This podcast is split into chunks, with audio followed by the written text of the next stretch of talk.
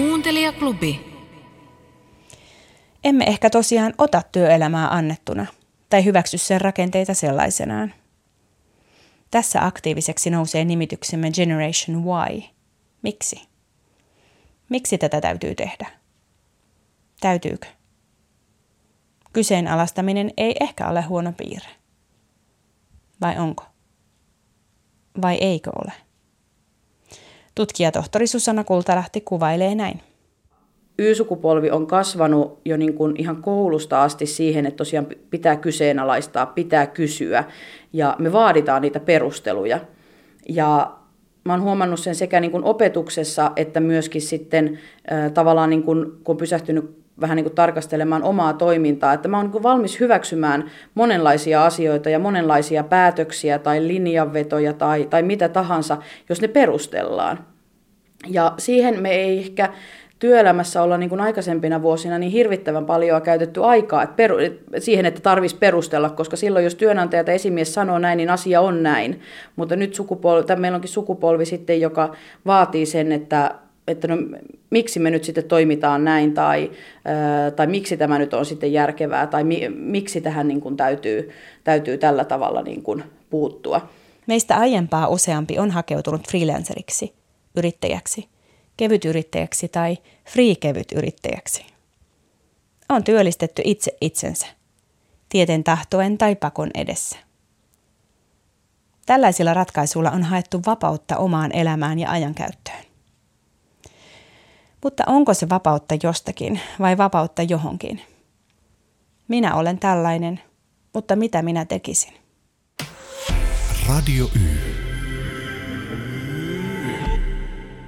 Y-sukupolveen eli 1980-luvun alun ja 1990-luvun puolivälin välille syntynyttä sukupolvea. Siihen kuuluu yli miljoona ihmistä. Meitä on yhteiskunnan kaikilla paikoilla, hallituksessakin jo puolen kymmentä. Mutta mikä Yn erottaa muista ja mikä meitä sukupolvena yhdistää? Radio Y Ainomari Tuuri on kymmenenosainen sarja, jossa tutustutaan Y-sukupolven kasvuaikaan ja tapaan katsoa maailmaa muun muassa peruskoulun, kansainvälisyyden, maailmanparantamisen ja identiteetin näkökulmista.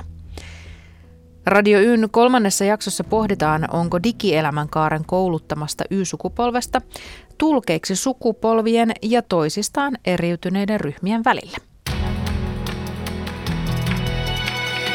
Kuuntelijaklubi. Tällä viikolla on kovasti muisteltu Berliinin muurin murtumista. Tuleehan 9. päivä marraskuuta muurin murtumisesta kuluneeksi 30 vuotta. Areenassa on koottu erilaisia sisältöjä tämän aiheen ympärille. Yksi omaan korvaani kiinnostavimmista on Jukka Mikkolan ja Jukka Kuosmasen toimittama aikamatka läpi jaetun Berliinin. Millainen oli elokuvien, rocktähtien, opiskelijoiden ja kylmän sodan Berliini? DDRssä piti olla varovainen musiikin kanssa. Ei ainoastaan länsimaisen popmusiikin, vaan myös Itä-Saksassa syntyneen vääränlaisen musiikin kanssa. 1970- ja 80-lukujen itänuoret innostuivat punkrokin kapinallisuudesta ja sen vastakulttuurisesta asenteesta, mutta valtiovalta ei innostunut. Saksan demokraattisen tasavallan turvallisuusvirasto Stasi yritti pitää huolta siitä, etteivät itäsaksalaiset nuoret muusikot esittäneet vääränlaista musiikkia. Stasilla oli konstinsa. Jos joku yhtyö alkoi vaikuttaa liian epäilyttävältä tai uhkaavalta, yhtyeen soittajat saivat yllättäen kutsun puolustusvoimiin. Ja heidät sijoitettiin mahdollisimman kaukana toisistaan sijaitseviin varuskuntiin. Yleensä se oli yhtyeen loppu. Tai sitten Stasi alkoi taivutella tai pakottaa jotakin yhtyeen jäsentä niin kutsutuksi epäviralliseksi yhteistyökumppaniksi. Käytännössä ilmiantajaksi. Joskus useatkin saman yhtyeen jäsenistä olivat Stasin palkkalistoilla. Toisistaan tietämättä. Yleensä tällaisetkaan yhtyeet eivät olleet pitkäikäisiä. Kovempiakin otteita käytettiin. Esimerkiksi itäberliiniläisen Namenlos yhtyeen jäsenille mätkäistiin elokuussa 1983 vankilatuomiot vuodesta puolentoista vuoteen. Syynä valtiovallan pilkkaaminen. Itäisen Berliinin punkkarit löysivät turvapaikan musiikilleen ja ajatuksilleen yllättävältä suunnalta. Pian alkoi Berliinin itäpuolen kirkoista kuulua outoa musiikkia.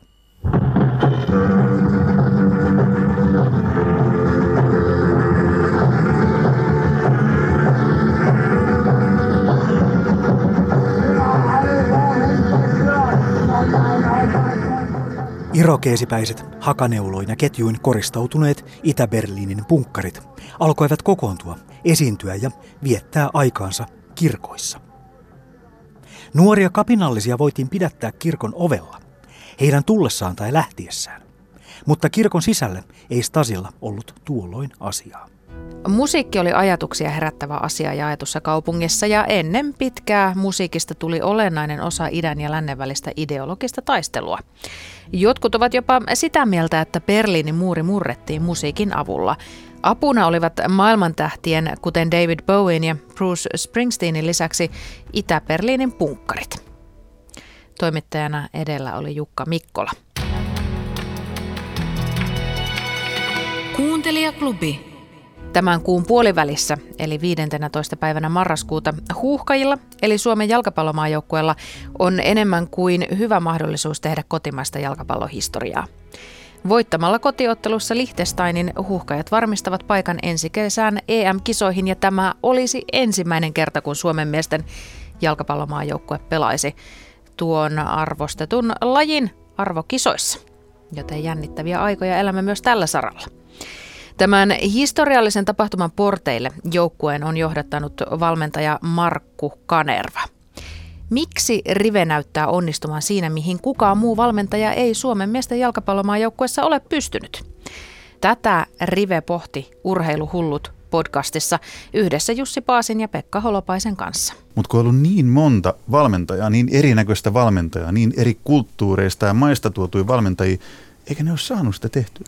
Ne oletko miettinyt varmaan itsekin, että hetkinen, että mä onnistun en, nyt siinä, mitä niin monet on yrittänyt. Miksi? En, en mä itse sille ole miettinyt. Ollut tosiaan... Pitääkö mun sanoa ne asiat? No sä voit sitten korjata, jos olet eri, eri mieltä, mutta tosiaan ollut aamuaikkojen taustatiimissä mukana pitkään ja kaksi ykkösissä. Et, et mä, mä tunnen nämä pelaajat aika hyvin ja, ja meillä on ollut monen kanssa hyvä hyvä suhde ja tota, se on mun mielestä tärkeää, että valmentaja luo siihen pelaajan sellaisen suhden, suhteen, että he pystyy avaamaan tota, ajatuksiaan, kertoo mielipiteitään ja, ja sitten jos ajatellaan, no joku voi sanoa, että on käynyt hyvä säkä tai muuta, no varmaan on, onnella on osansa ilman muuta, mutta en mä tätä yksin tee, kyllä tiimityötä, että mulla on osaava valmennustiimi ja pätevä tausta tukemassa. Ja yksi iso juttu on se, että miten mä rakennan sen menestymiseen tähtäävän positiivisen ilmapiirin siihen joukkueeseen. Ja, mutta se on ihan selvää, että kun mikä on paras, paras asia lisätä sitä itseluottamusta ja tiimihenki on, on ne voitot. Ja sitten mennään itse tähän tapaan, tapaan, miten valmistaa joukkue, mikä se pelisuunnitelma on ja näin poispäin. Ja en malta olla mainitsematta, että suora lähetys Jarmo Lehtisen selostamana – tuosta ottelusta Suomi-Liechtenstein kuullaan 15. päivänä marraskuuta Yle Puhelta ja Yle Areenasta. Kaikki mukaan tsemppaamaan huuhkajat EM-kisoihin.